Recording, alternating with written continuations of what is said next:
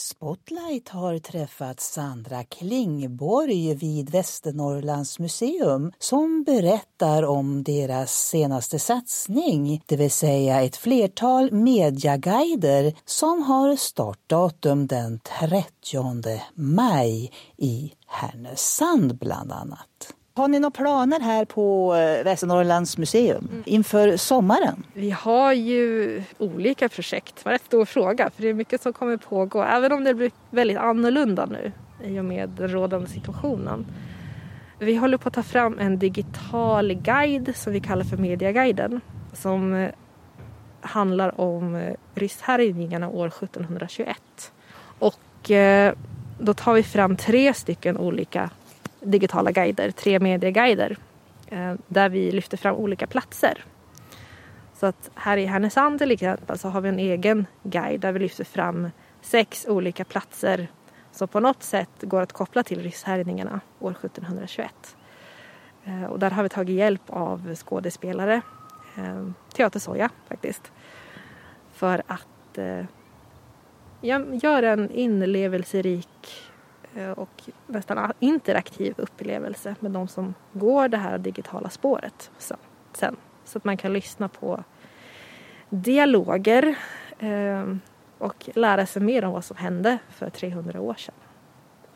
Så då behöver man en smartphone och som synskadad kanske också en ledsagare? Ja. Eh, vi, det är mycket fokus på ljud i den här guiden.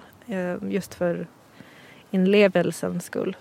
Um, sen så kommer ju allting också textas såklart. Och när finns det möjlighet att gå på den rundturen så att säga?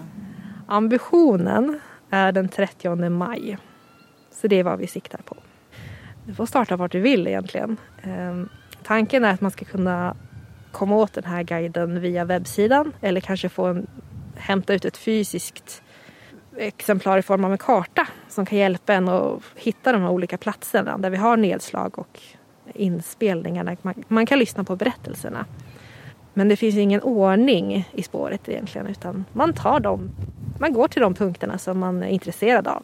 Eh, och så lyssnar man och upplever berättelsen där.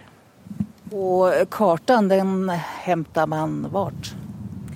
Ja, vi har inte gjort någon karta än.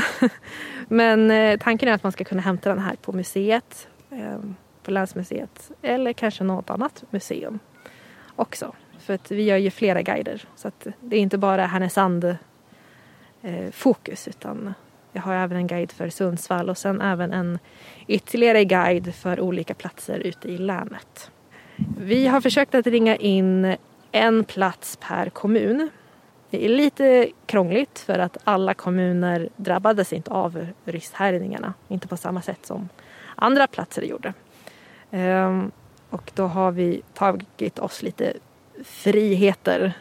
Men alla platser, eller alla kommuner lyfts eh, i alla fall på ett eller annat sätt. Så det kan helt enkelt bli då en sommaraktivitet kan man säga, både för invånarna i Västernorrland och för tillströmmande turister?